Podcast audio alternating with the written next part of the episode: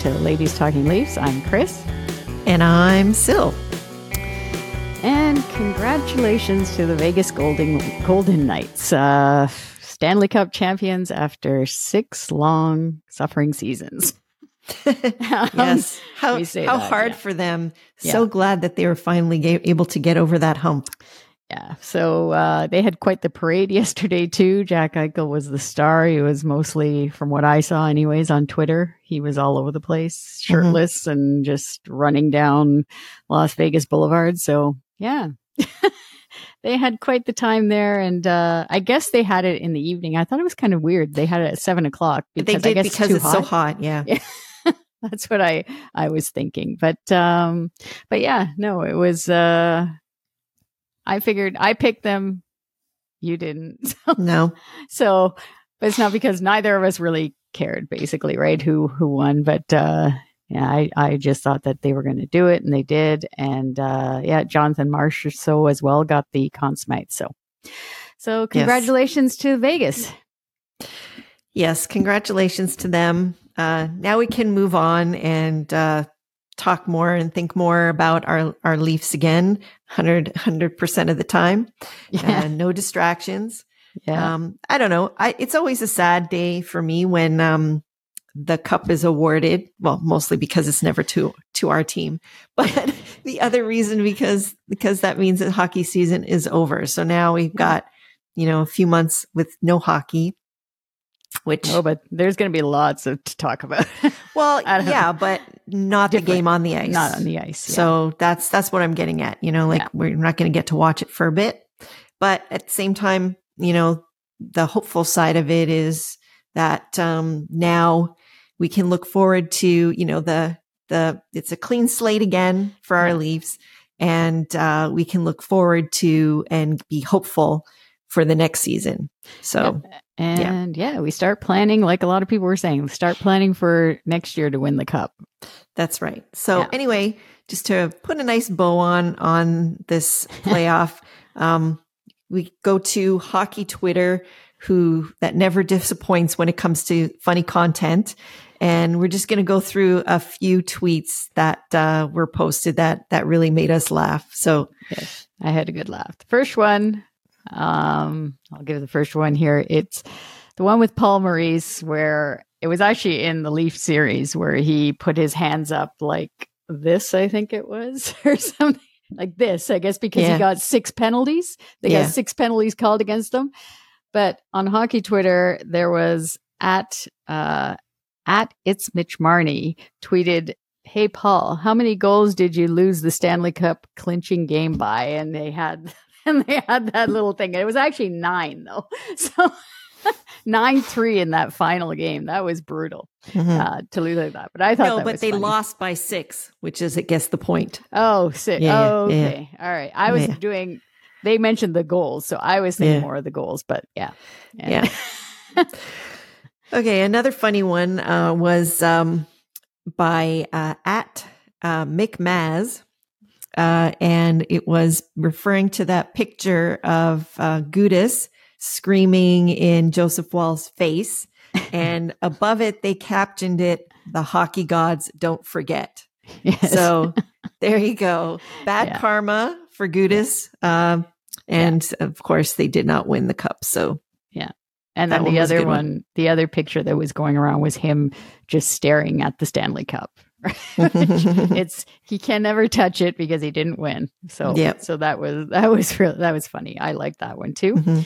And then the last one for me, I guess, is our lovely buddy there, Phil Kessel, winning his 3rd Stanley Cup. He can never forget us in Toronto, though he has to mention us. And and he said, like, you guys thought or said how you couldn't win with me, and now I'm three times a cup champion, sort of thing, right? But then on the Toronto radio station, it was funny. Somebody was talking about how that's fine, he can say all he wants, but he got started here in Toronto with the hot dogs, and those hot dogs, they said that he has some business coming out an athletic hot dog because he's looking so much shipshape.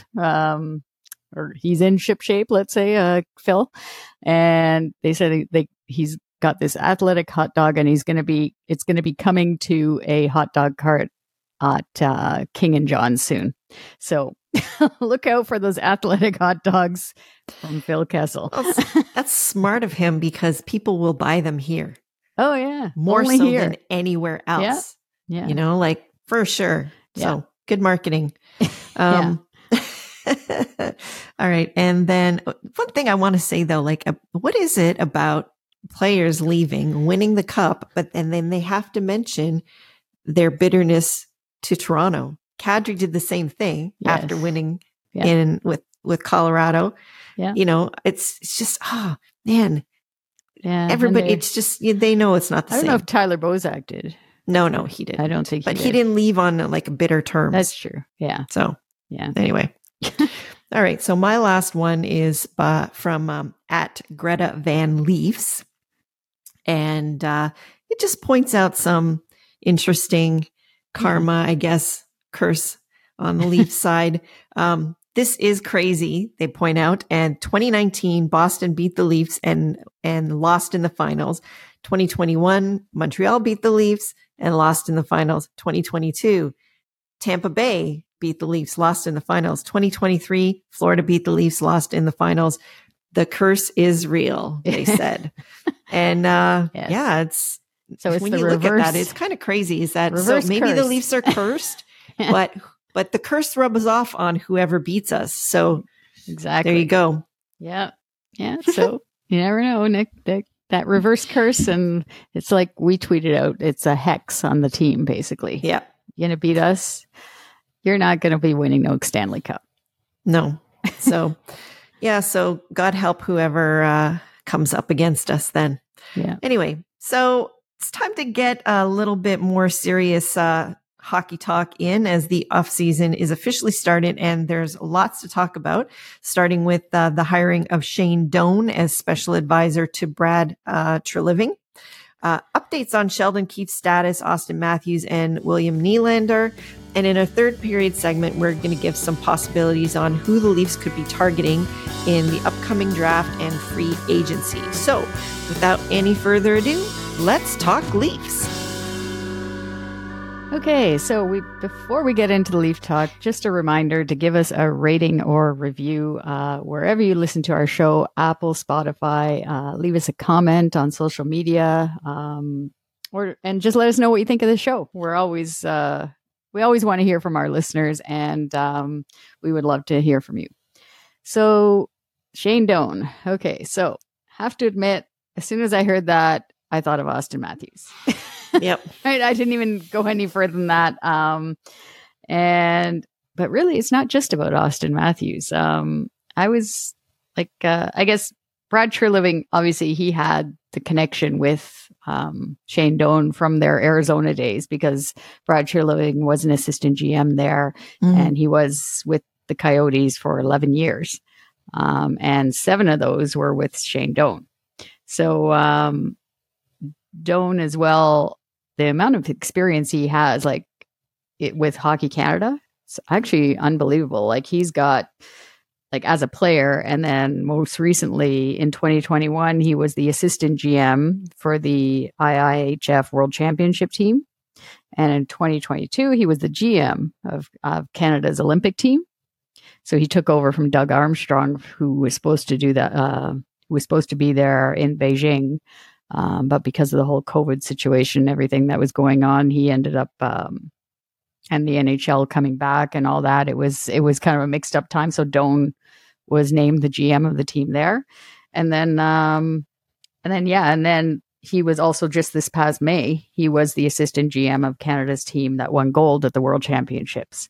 So he has a lot of experience. And I just think that he, in Arizona, it's almost like, because he was there for so long, like it was just like he was their face of their franchise on us, like a ceremonial type of thing. Like, I don't know, like he wasn't really being given the opportunity to do what he could do, right? With all that experience with being a GM with Hockey Canada, he was mostly in player development with Arizona. And so I just think that part of it wasn't really, I guess, put to the forefront, that he does have a lot of experience in. I also found it funny how so many of these players that, like, when we were watching the game in our more youthful days, let's say, right, all these players now, like Jerome Iginla getting hired, same idea. I know, in Colorado or in Calgary. Makes you feel old. Yes. And then in Philadelphia, John LeClair got hired to work with Keith Jones and somebody else there. That's an interesting hire, actually. Yeah. Because he's had a really tough time post-career as well. Yeah. Yeah. So all these players that are even around Shanahan's age too, right? Brendan Shanahan's, they're all coming into the executive side of the game. So, but I mean, yes, definitely with Shane Doan, obviously it's Auston Matthews' favorite player when he was little growing up. Well, the relationship that I thought was really interesting and sweet is the relationship that Knies has with him. Yes. Because Knies, was coached by him and has known him like since growing up, like from a little kid. The two sons played together, I think, too, because they have. That's like probably Shane, why, yeah, yeah. Shane Doan's son. I heard he said that Doan's coached him since he was little. Yeah. So he must have coached his son's team or something like that. And that was really sweet. Yeah. And the other thing with Knies delivering him a jersey. Jersey. Yeah. That was, with his number 23, but that's also the year that both of them kind of really made their NHL or Maple Leaf debut, right? So significant there, I guess. Anyway, I don't know. Like it's interesting what you say, because he, like you said, like he sort of had like a sort of a ceremonial kind of role, ambassadorial, I guess, that kind of thing, with the Coyotes. But he's obviously so highly thought of because he's being given these roles with Hockey Canada. I think that it was obviously a special opportunity for him to come here to the Leafs.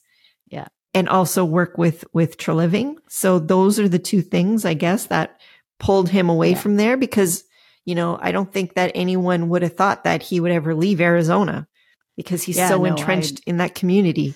Yeah. And just the family too, right? Like his family and everything. Like, I don't know. But I guess his kids are obviously, like, if his son played with Knies, they're getting older as well. So it's, not as, you don't have the whole thing with school and all of that. Yeah. Anyway, it'll be interesting to see what he does. Though Doan is obviously interested in the GM side. Obviously, he's taken so, like with Hockey Canada, he's taken so many roles with whether it be an assistant, and it's good too because he's worked like in those other roles. Like there was Doug Armstrong, there was Steve Yzerman that he had some. Yes, he's had some pretty incredible mentors. Yeah, like to have some mentorship with that. And it looks like he's wanting to head in that direction and possibly become a future GM of a team too. So we're so I think actually it's, in a way, it's a little bit better than because Spezza came right out of being a player, Jason Spezza. Yeah. And speaking of that, I think it's kind of a stretch for them to make him assistant GM off the hop there. Like, I know. Yeah. I don't know. I don't understand. Anyways, we don't have to worry about Kyle Dubas making these kinds of decisions anymore for us. So no, we're not going to get into that. Yeah. Sorry. I'm not going to mention his name again, but I just found that really bizarre. Yeah. Yeah.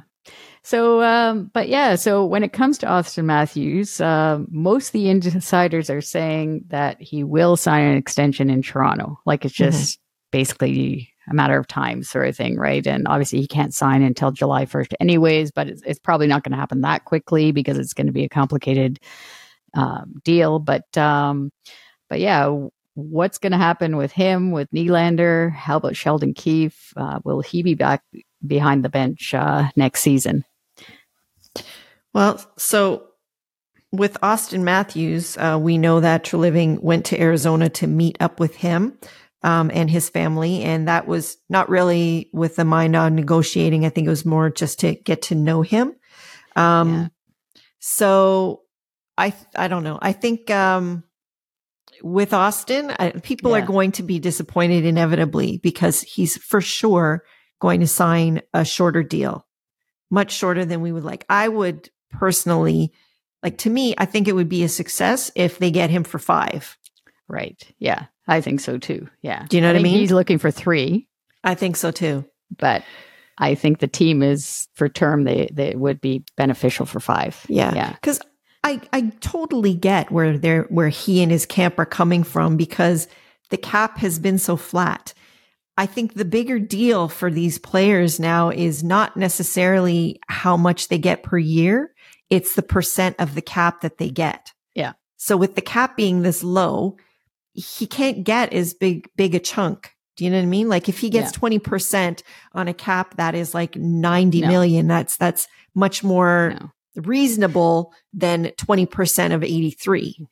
No, you can't go to 20. There's no way because McKinnon right now, I actually wrote down some, and I guess through listening to radio and all the reports on the higher end players that are getting paid, McKinnon right now is making 12.6 million AAV on the cap, which is about just under 15% of the cap. Mm-hmm. So there's no way that you could go from that to 20 for Auston Matthews. No, that is, I think people are so caught up with the numbers, but a hometown discount, you could look at it as the percent of cap that they end up taking versus the actual number. Do you know what I mean? Right. Yeah. Yeah. So, and so I think most people could agree that he could warrant 20%. You know what I mean? Oh, sure. But for him to take a shorter deal at a slightly lower percent of the cap, that's a hometown discount, actually. Yes. Yeah, yeah. No, exactly. When you look at it that way. So people are going to be disappointed because he's going to get a big number, but he's not going to sign for 8 years, but really, it's actually in our benefit for him to sign for a shorter time and then sign a much longer deal. Even come in the middle then, we're saying 5, let's say he says 3, come in at 4 years. Yeah. Right. And then still take, don't take every single penny, the way. No. I'm hoping they realize after so many kicks of the can here, 7 years in the playoffs and just getting past the first round now. I'm hoping these players realize that by taking every single penny, you're not doing the team any favor, to get further along in the playoffs and get to that ultimate goal. So honestly, I think we're, you mentioned Willie before. I think Willie is the more difficult one, to tell you the truth, because his comparables, I was looking at Pastrnak, he's basically, he's making about just shy of 14% of the cap in Boston and at 11.2. Now, the thing is with Willie is that he kind of signed, at the time, remember everybody was out of their mind because he signed, for such a large amount at that time. So he signed a slightly bigger deal for his first contract. Yeah, because it was more than Pastrnak what he got then. Yeah. So that was the whole comparison. Everybody was comparing him to Pastrnak, and Pastrnak was blowing him away. But I think, he's probably, but the thing is a guy he can't get the same as a guy like Pastrnak, because Pastrnak is their superstar. He's their Auston Matthews. Yeah. So for him to get that is the high end. And even I was looking too at the comparables, even Mikko Rantanen. He's a comparable as well. Well, from the Avs. Even Johnny Gaudreau, for example. Right. But even with Columbus, again, same situation. He's their superstar. Willie is comparable to those guys, but he's not that for us. So this is what kind of scares me with him, because it's sort of similar to the the difficulty we had with Naz, in that Naz was almost too good for our team in the role that he was going to have to play. And sort of similar for Willie. Right. But going back to your mentioning of Johnny Gaudreau there, it's interesting because they both have the same agent. Right. Yeah. Right. And Louis Gross. And he's been a bit of a hard ass with before when dealing with that original contract with Willie. And mind you, obviously we have to mention the name again. He was dealing with Kyle Dubas at the time. Right. And very early on in his tenure as well. Yes. Yeah. And, and Treliving has that experience though, dealing with that agent. And, so that's actually a positive on our side. Like, cause that negotiation was Johnny Gaudreau, like they gave him everything that Calgary gave him everything that he would have wanted to actually stay there. But he was adamant too. Yeah, at the time, but last season, he chose to go.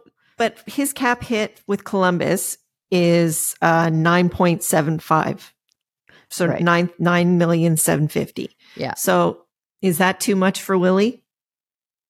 Well, that's the thing. When you look at it, I would like him to come in at around 8 or a little bit more. Yes, 8.5. That's the team. That's what the team wants is the 8.5. And basically, and that's 10% of the cap if you look at it that way. But he's going to be looking for 9. We know that. Yeah, for 9 and over, right? Mm-hmm. But and the comparables warrant it. Like if I were his agent, I'd be going with that list, and all the people that are his comparables, they're all over 8.5. Like they are, but then if you look at it though, because I looked at some bottom end comparables, and most recently is that the player in New Jersey is a winger, Jesper Bratt. He just signed a deal. Now this is the low end, let's just say, of where Nylander, the range, let's just say he could look at. It's not going to happen. He's just signed for $7.88 million over 8 years. Right. All right, Kevin Fiala, who's a very good winger as well with the LA Kings. He signed a 7-year deal for that same amount. So that's the bottom end. And then you get the high end, like Mikko Rantanen and even Matthew Tkachuk. To me, a really good comparable for him, based on what he does for the team, is somebody like Philip Forsberg. Right. You know, because he's not necessarily their top superstar or whatever. And he's 8.5. Right. Yeah. So again, it all comes down to not taking every penny and maybe. So again, maybe he would. What if he takes a shorter deal? Yeah. Yeah. You see, that's the thing. With him, I heard he wants a long, he wants a max deal. That's actually better then, because if you can go the 8 with him, you can give him a little bit less. They easily can, augment these things with signing bonuses. That actually is a huge, huge thing to help with the whole tax situation and all that. Then, then you can maybe get away with a little bit less, but for a longer term. Yeah. Yeah. I don't know if they've actually spoken like Treliving or anything to Louis Gross, the agent, to actually try, because also Nylander as of July 1st has the 10 team no trade clause in there, right? So he has 10 teams that he won't go to. So hopefully Carolina is not one of those teams. Yes, yeah, because definitely there was something that interested both me and Syl. Saw this before. It's funny how we notice these things that we're not living in the same house, but we're noticing the same transactions. So on an article, we noticed there was an interesting trade on Yahoo Sports. There was some trade possibilities. They said for Nylander, we don't want Willie traded, but if it happens, whatever, we want the best. But the one deal that we thought was not so bad was if Willie packaging Willie and Liljegren to Carolina for right shot defenseman Brett Pesci, right winger Seth Jarvis, who is actually our draft pick from that Marlowe deal that we had to throw in the draft pick for Carolina to take on the salary of Patrick Marlowe, and center Jack Drury. Yeah, so that's the proposal that they gave, which I thought was actually not so bad. And when you look at the money coming in, let's just say to come back to us, is $5.84 million on the cap, and we'd be giving back to Carolina 6.36. Yeah, it's like 8.36 million going back. I didn't actually read that article, and the speculation that I heard it listening to NHL Network on Sirius XM today, and they were talking about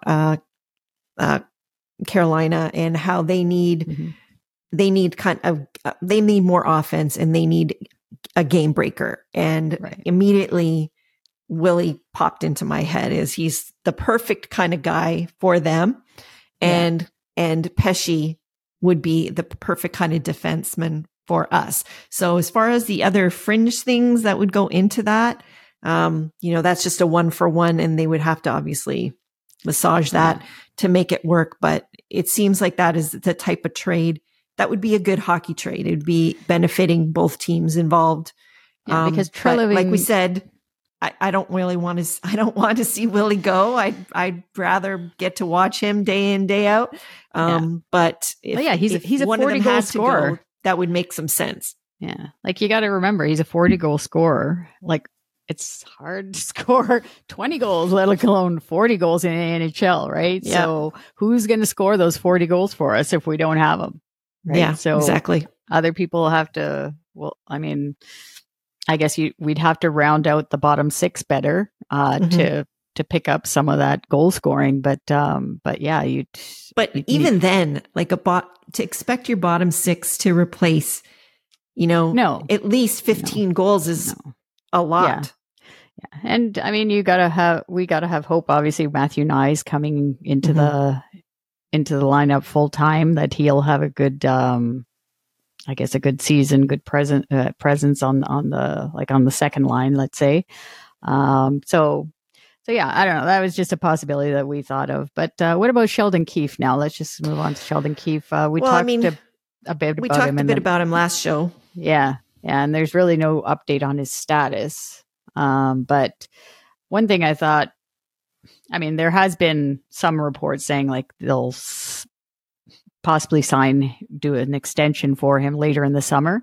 Mm-hmm. But and then as soon as I start hearing the talk, apparently they've been interviewing candidates to replace Spencer Carberry as an assistant coach. And I thought, well, I mean, that pretty much seals the deal, in my opinion, that he is definitely coming back next season, and whether or not an extension happens, I mean, it's quite possible just because of that, right? I mean, you don't let him be the one doing interviews for an assistant coach if he's not coming back for a little bit anyway. So they probably don't want him to be in that lame duck position either. So like I could see it being like a 2-year deal, because that way, if he has a short leash, you're not really tied into having to pay out a whole bunch of extra years. So. Did you hear, I didn't mention this to you before, did you hear how, changing the subject off of Sheldon Keefe for a second, but to the head coach with Mike Babcock, apparently he's going to be the coach of the Columbus Blue Jackets, but apparently he wants to take every single cent from the Leafs, like right up to June 30th, because that's when his deal ends. Doesn't surprise me. But yeah, like apparently word has got out that he definitely he's that bitter. Again, bitterness to us for different situations, this time the coaching. I was like, oh my God, what, 1 month is going to kill you? Like if you were named coach June the 1st. He's been sitting for 4. So yeah, I just thought that was hilarious with him. Anyways, and that's probably why, like I'm sure he could have taken like other jobs, but he obviously wasn't going to be making as much as he's making with the Leafs anywhere. And for sure Columbus isn't paying him that anyway. No. Anyways. Yeah. So many decisions to be made, and not just with the front office and the contracts for the star players. So for a third period segment, we're going to talk about the upcoming NHL draft, which goes on June 28th and 29th. And then, of course, free agency opens on July 1st. Okay, so the NHL draft is the big date coming up on the calendar, and the Leafs have three picks, a first, a fifth, and a sixth. So what we did here was we just went through some of the different, scouting reports from, like, whether it be Craig Button, TSN, NHL Central Scouting puts out a list of the draft, the players eligible for this draft. And Bob McKenzie obviously has a big list too. So we just went through, and I picked two D-men, Sills picking two forwards. So I'll go first with the D-men. I picked as the first one. Actually, Sills gave me a heads up on this one a little bit with, I don't know if, well, some of our listeners probably remember Radek Bonk, who played with the Senators and a few games versus our Leafs there too back in the day. It was his son, Oliver Bonk, is a 6'2" defenseman playing with the London Knights, and he's eligible for this year's draft. And he comes in at in and around the 28th pick where we are. Some NHL Central Scouting has him a little bit higher, in the early 20s as going in the draft, and then Craig Button and Bob McKenzie have him lower, in the 30s. So, but yeah, he's good with the puck, retrieval along the boards. He plays a physical game. He's not really huge, so but he does play physical. The whole idea with him is too, he's been around the game through his father, right? And his dad taught him the game. And it's funny, there's other, not to get sidetracked here, but there are other players in the draft, we'll mention them later, that are sons of former players. And they just have that hockey game in them, sort of, right? So, he can exit the D zone quickly, whether it be skating it out or making a crisp pass. So he's not there's no glaring errors in his game, sort of the way they say, right? They are glaring holes in his game. So that's my first pick for the D-men. Do you have any comments on that or? No, the only thing I would say is that one of the other things that I thought was interesting about him was he seems to have a really good personality. So going into the combine, his dad had this famous mullet, I guess, that is still plastered all over the place. So he shaved his head on the side to give himself a mullet going into the combine. And his parents were shocked and dismayed that he did that. They weren't too impressed. No. So, but I think, that says that he's got a pretty cool personality too. So I kind of liked that, aspect as well. And he is a right shot defenseman, which we all, for several seasons now, we all know about right shot defensemen. And, And then the other kid that I picked, from what I read, there's not a lot of high end defense prospects, but the fact that the Leafs haven't picked a defenseman since 2020 was the last time. It was Topi Niemela was the last time they picked a defenseman, right? So we got to get some defensemen in the system basically, and Treliving, that's how he likes to build his teams too, right? So I can imagine that he would probably want to go for that too. Yeah. So the second guy that I picked was Quinton Burns, and Central Scouting had him at number 34. Craig Button had him at number 77. But I also saw an article, and I'd encourage the listeners to go to hockeywriters.com. They actually have pretty good, when you just put in the name of the player, they have some really good descriptions of what that player's habits are and how they play the game. So this particular article I saw, they mentioned the top 10 OHL defensemen, and he was listed, Quinton Burns was listed at number 10. So his main again, he's not a flashy defenseman, but he has a long reach, which is good. We all know with Sheldon Keefe and Justin Holl and that long reach that he's like, he was very attached to Justin Holl for that reason. So this kid has a long reach, and his main attribute is his defensive IQ. So he's really good on, the going along the boards, getting the puck out, like in the scrums and that. He gets the puck up, has the crisp first pass to get out of the zone. He's a good skater. And he's only 18 years old. So, I mean, all these kids, it's going to take them a while to develop, especially defensemen. But he's 6'1", so he has size, shoots left. And he played with the Kingston Frontenacs of the OHL. So that was my second pick. There was another kid that was in there too from the Barrie Colts. He played, and he was similar, but he was more offensive. So I went with this defensive player because I think we need more defense, more stay-at-home guys. We need than offensive players, because I believe Topi Niemela is he's a high-end defense prospect that's already in our system, and he's more offensive, so we already got him, so let's go with some defense here.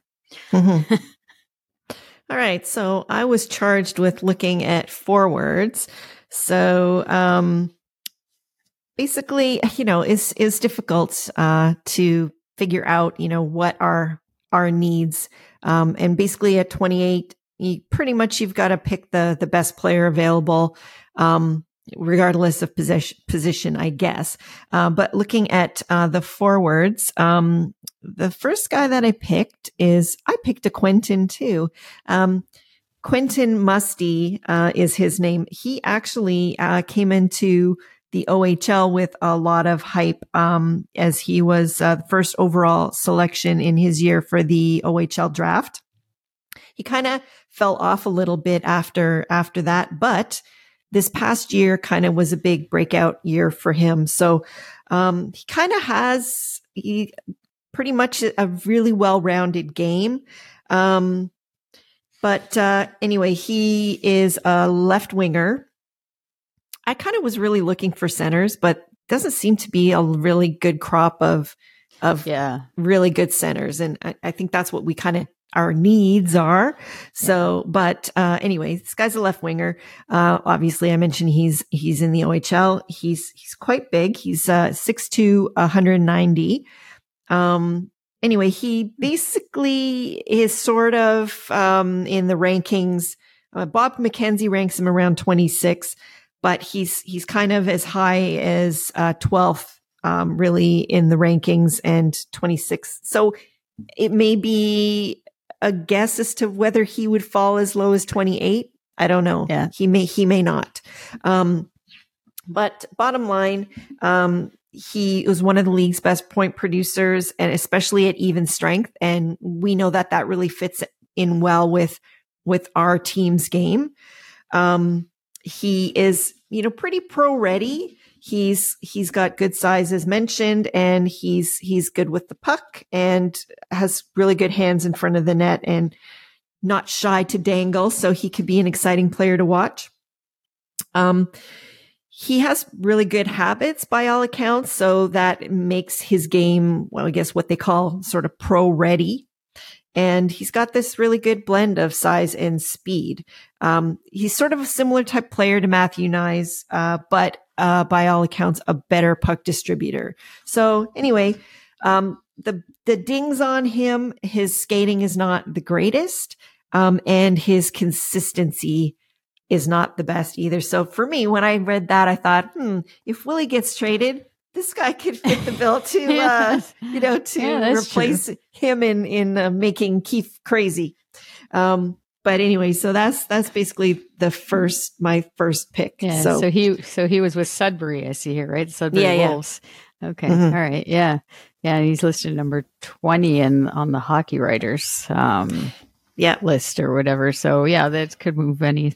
Yeah. He's right, ballpark. Though. Yeah, you're right, though, about maybe replacing Willie's demeanor a little bit. But, yeah. But yeah. And the fact that he's a left winger, right? Yeah. Yeah. Yeah, so that's because we're kind of short on left wing, mm-hmm. even though obviously this is for the future. I mean, they're not going to step into the league now.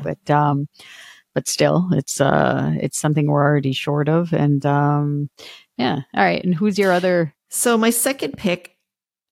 I just decided to pick somebody that was sort of a little bit interesting. Now, we did mention a little bit, we were talking a little bit before going on to record, that, picking Russian players is a little bit of a wild card. Yeah. And this guy is a wild card in a lot of areas, but he's really interesting.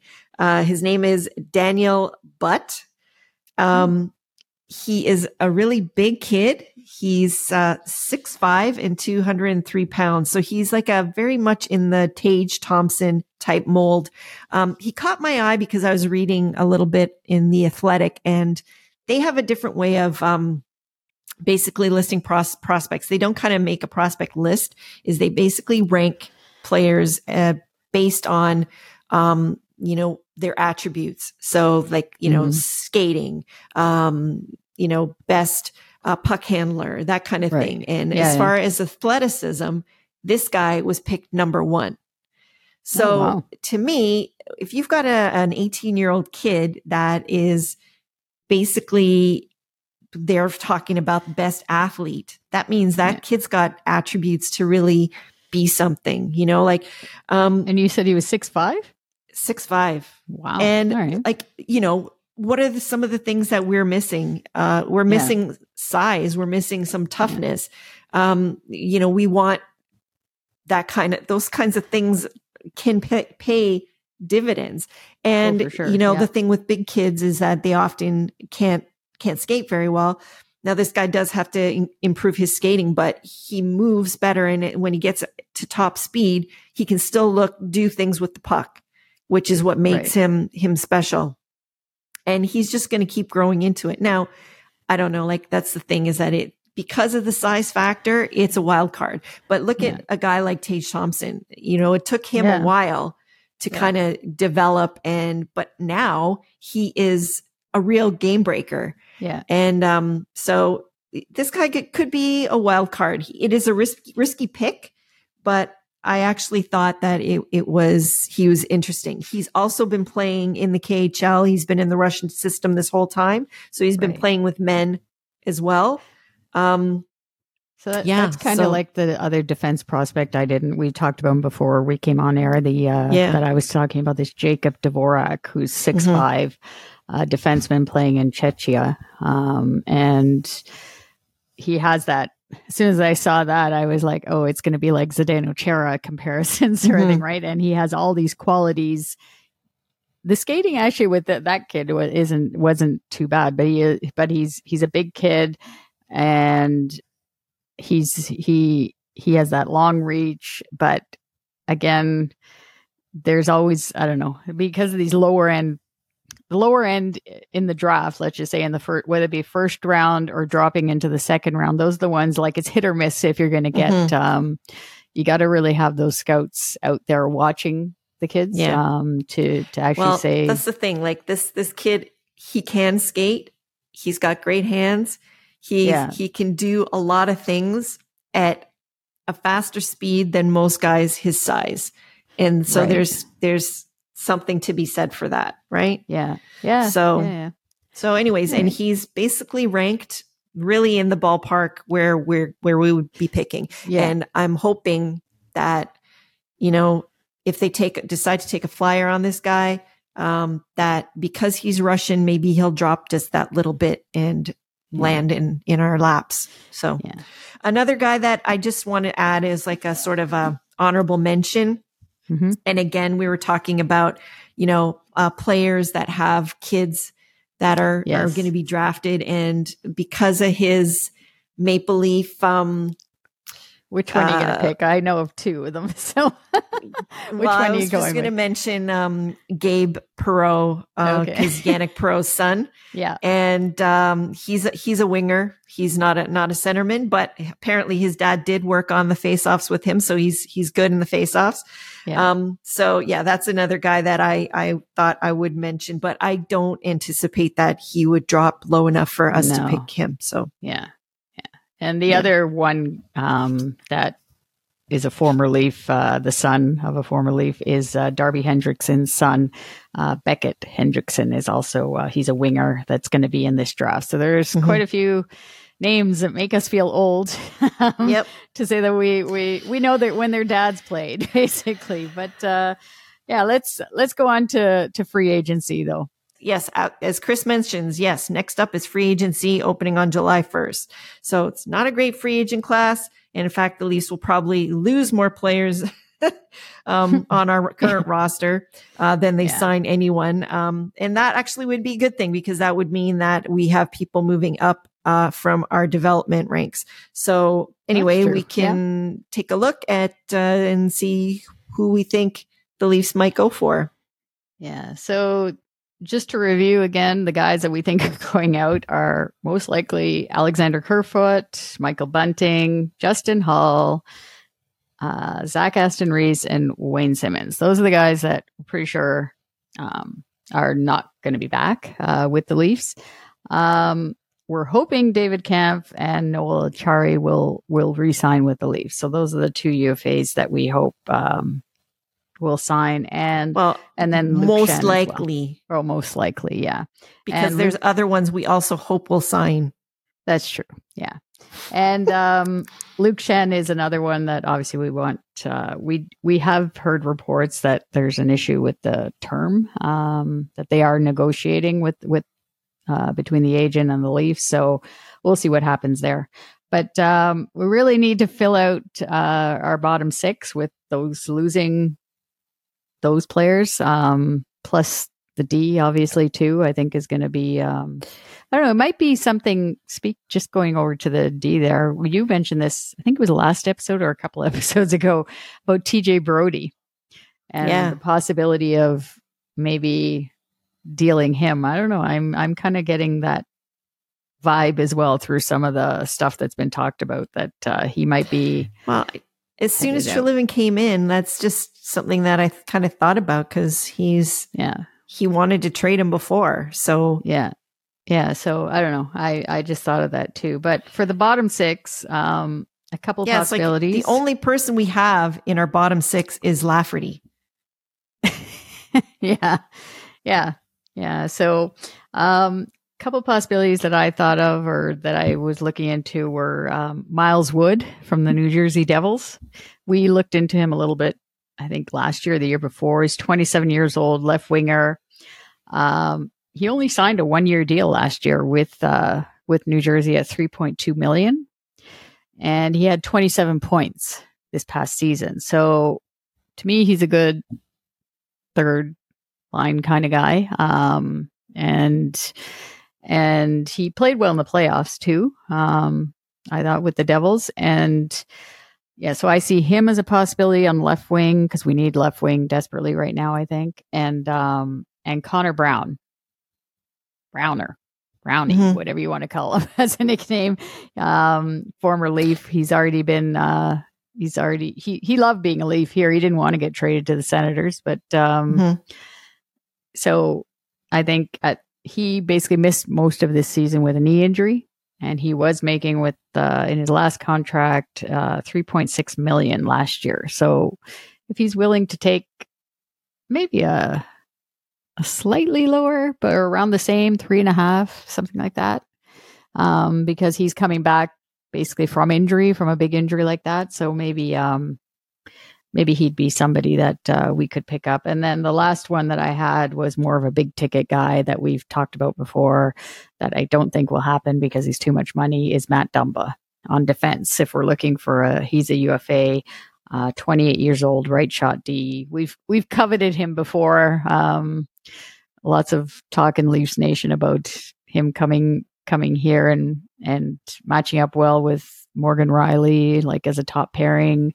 But I don't think it's possible just because of the cap hit, but we can always dream mm-hmm. and mention him. So yeah, I mean, the Leafs have right now, they have $9 million in cap space, just over 9 million in cap space available. So they got to get, but they got to like replace these like 5 or 6 guys and then plus work on the defense. Right. Mm-hmm. So, well, I'm still hoping that O'Reilly comes back. That would be beautiful if he did. Right. A guy that we kind of talked off about a little off the air is somebody that we've never coveted when it comes to free agent time, but surprisingly, he makes an impact everywhere he goes. He's really turning into a journeyman, which I'm sort of surprised. Somebody like Max Domi, he could not cost a lot, but he seems to make a difference wherever he goes. He was great for Dallas in the playoffs. Yeah. And in the stretch there. So I don't know. He liked his time in Chicago, and he might want to go play. He might want to go play with Connor Bedard. Yeah. Yeah, potentially. But anyways, that's somebody that I kind of thought of, I don't know. It's tough. It's like, Bunting, I think he's going to be priced out. There was we were talking a little bit about somebody like Alex Killorn, maybe. Right. But maybe he's just he's got too many miles on him potentially now, but that's a guy from a winning culture. So we'll see, I guess, but I think the best deals will be made by via trade potentially. For us, for our purposes. Mm-hmm. Yeah. I think so too. So we'll see what happens. That's, we'll be watching, that's for sure, on July 1st and seeing what happens and who signs and it'll be interesting to see if Bunting goes and joins Dubas there in Pittsburgh. I don't know. The whole Sioux thing is going to transfer down to Pennsylvania. I wonder if he's just going to go out and grab all of his previous picks. Yeah. Yeah. Mm-hmm. So one other event that's coming up is the NHL Awards, it's being held in Nashville on June 26th. And basically, we pretty much already know Connor McDavid is going to win the Hart Trophy as league MVP. He is going up against Matthew Tkachuk, and I didn't. Oh, geez, who's the other one? Let me look it up. Tkachuk and Pastrnak. Right. How could I forget the pasta man? Mm-hmm. Yeah. So, So. I mean, it's pretty much Connor McDavid's to win. So we're gonna he'll probably do the double like Austin did last year. Yeah, with the Ted Lindsay and the Hart Trophy. So we're just gonna run through who we think will win the main awards. We're gonna just go through. So we have a couple of differences actually. So let's you go first with the Vezina there. So for the Vezina, the finalists are Connor Hellebuck, Ilya Sorokin, and Linus Ullmark. And I actually am thinking that Sorokin might win this award. He played incredible all season. He was definitely the backbone of that Islanders defensive style and system. He's my pick. All right, well, I'm picking Ullmark. It's just because of that magical season that the Bruins had and all that goalie hugging at the end that you always saw at the end of the Bruins games. And I mean, they did have a fantastic season. And normally, whoever wins the whoever has the best goals against average percentage also wins this award. So I'm going to go with, which they did, Boston won. So I'm just going to go with Linus Ullmark. on that. So moving on to the Norris Trophy, the finalists are Adam Fox from the Rangers, Eric Carlson from the Sharks, and Cale Makar from the Avalanche. And for that, I think we both agree it's going to be Eric Carlson. Yeah. I mean, he had over 100 points in the season. I really think they should have a second defense award. Yes. Yeah. You know, like, because it usually always goes to the most offensive defenseman, but they should have an award for the best defensive defenseman as well, or best overall or best all round, I think, because I mean, if they have an offensive or defensive forward award, why don't they have, you know, the opposite for, like, that's just the hilarious thing for defense. They still give the award to the most offensive defenseman. Yeah. You know, like, you think that they'd be the best defender, period, you know? Anyway. Yeah. But yeah, but Carlson's probably going to win this for sure. Yeah. And he definitely, I guess, when Brent Burns got traded to Carolina, obviously that's where he benefited the most because he ended up being the number one man. Right. Yeah. And it's kind of interesting how it really didn't work out with the two of them there together. Right. Yeah. And it's unfortunate because now they're in like a rebuilding mode as well. Yeah. So, and he might, you know, they traded. Couldn't capitalize on the two of them together at that time. Yeah. It's really too bad. All right. So let's move on to the Calder Trophy. So the finalists are Matty Beniers, Owen Power, and Stuart Skinner. Again, here we have a difference of opinion. I actually think Matty Beniers is probably going to win this. I think that the fact that his team, you know, in another expansion team that did so well this year and, you know, did well in the playoffs. He has a lot. He basically was really an important piece to that. So that's why I'm picking him. Yeah. And I'm picking Stuart Skinner just because he was supposed to be the backup to Jack Campbell, I think. I don't know so much when Jack there went to Edmonton. I'm pretty sure he was supposed to be more of the number one. Like they were going to split the time, but he was kind of going to be the understudy Stuart Skinner, and he ended up taking over during the regular season because Campbell basically did not have a good regular season, and he just wasn't able to come back and play a good game. So Stuart Skinner for me, and like he took them through the playoffs, obviously too, or into the playoffs, got past the first round, second round. So, and then eventually they lost to the Golden Knights, right? Yeah. I think they did. Yeah. So they lost to the eventual Stanley Cup champion. So yeah. So I'm picking Stuart Skinner on that one. Next up is the Selke, the Frank Selke Trophy. And, I switched my thing. I know for a fact. I'm switching around here on my internet to get the different nominees of the trophy. But we know for a fact that Mitch Marner is a nominee for this Frank J. Selke Trophy as best defensive forward or two-way forward. He's up against Nico Hischier of the Devils, and of course our friend from Boston, the one that always wins this award, Patrice Bergeron. So. I mean, I'm picking Bergeron just because I don't know. He might actually retire this year, and then somebody else maybe Mitch can win it next year. But yeah, I just think that being a centerman too makes a difference when they tend to pick centers for these for the Selke Trophy as opposed to winners, wingers. But yeah, so I'm going with Bergeron. Are you going with Bergeron or no? No. Well, I mean, I think he probably will win it, but I'm going to go for Mitch because we need fresh blood in this category. So, and I think he deserves it for what he does on the ice, playing in all situations. The only thing he doesn't have is the face-off acumen. And I think that is a big piece to this award, unfortunately. So, yeah. Anyway, so the next one, we're going to go on to the Lady Byng Trophy. And the finalists for this are Jack Hughes, Anze Kopitar, and Braden Point. I think we are in agreement on this one, and both of us think Jack Hughes should win this award.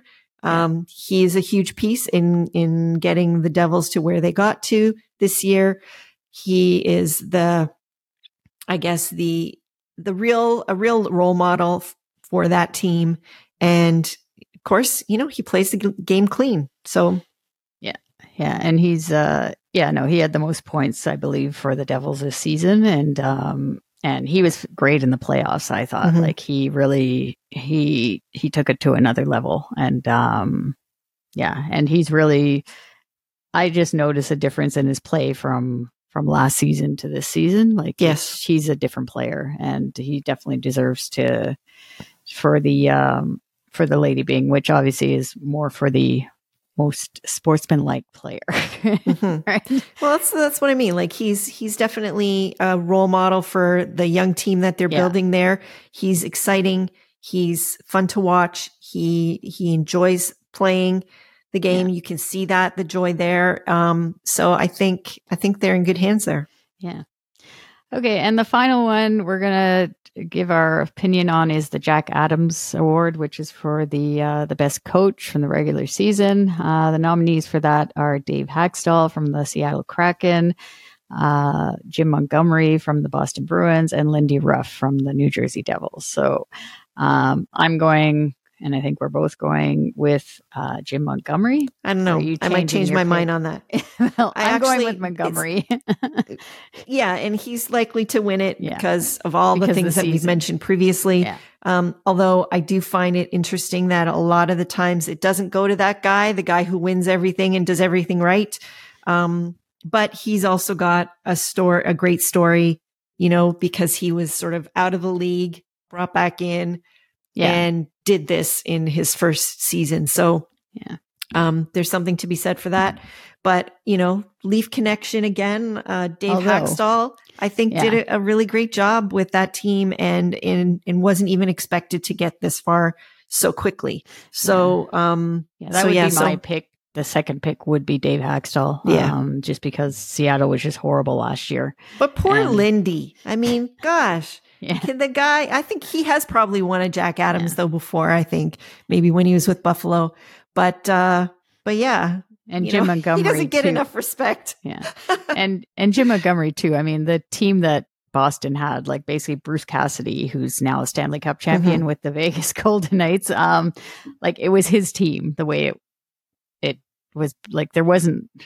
it was a good team, let's just say, from the Bruins.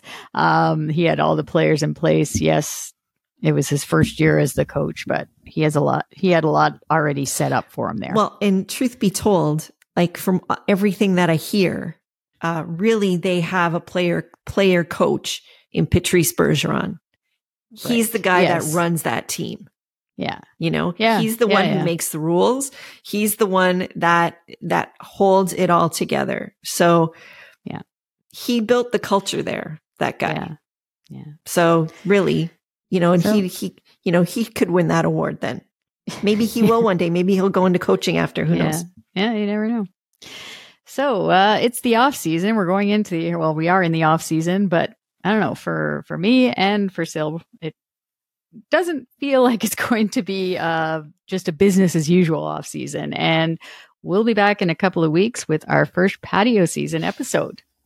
Until then, be sure to follow us on social media, Twitter, Instagram, and Facebook. Our handle is @LTL1917. And a reminder again to be sure to leave us a rating or review and let us know what you think of the show. It's easy on Apple and Spotify, and it's important for our show to get more exposure as a source for Leaf content. And we thank you for taking the time. And another way to help us out is by visiting our Ko-fi page at Ko-fi.com. You can follow us there. And if you choose to, you can support us by buying us a coffee. Any donation you make goes towards helping us produce the show and making it even better for you. So you can find the link to our Ko-fi page on our show notes or in any of our social media profile pages. And we also have our website, ladiestalkingleafs.com, if you want to check us out. There's we have our episodes there, and we have other lots of good content there too. And we also want to thank our healthcare workers. Always want to thank them and our first responders for everything that they do. And we want to wish a happy Canada Day to our fellow Canadians listening. And thanks as always for watching and listening. And we'll see you next time on the patio. Go Leafs, go. Go Leafs, go. Do you believe?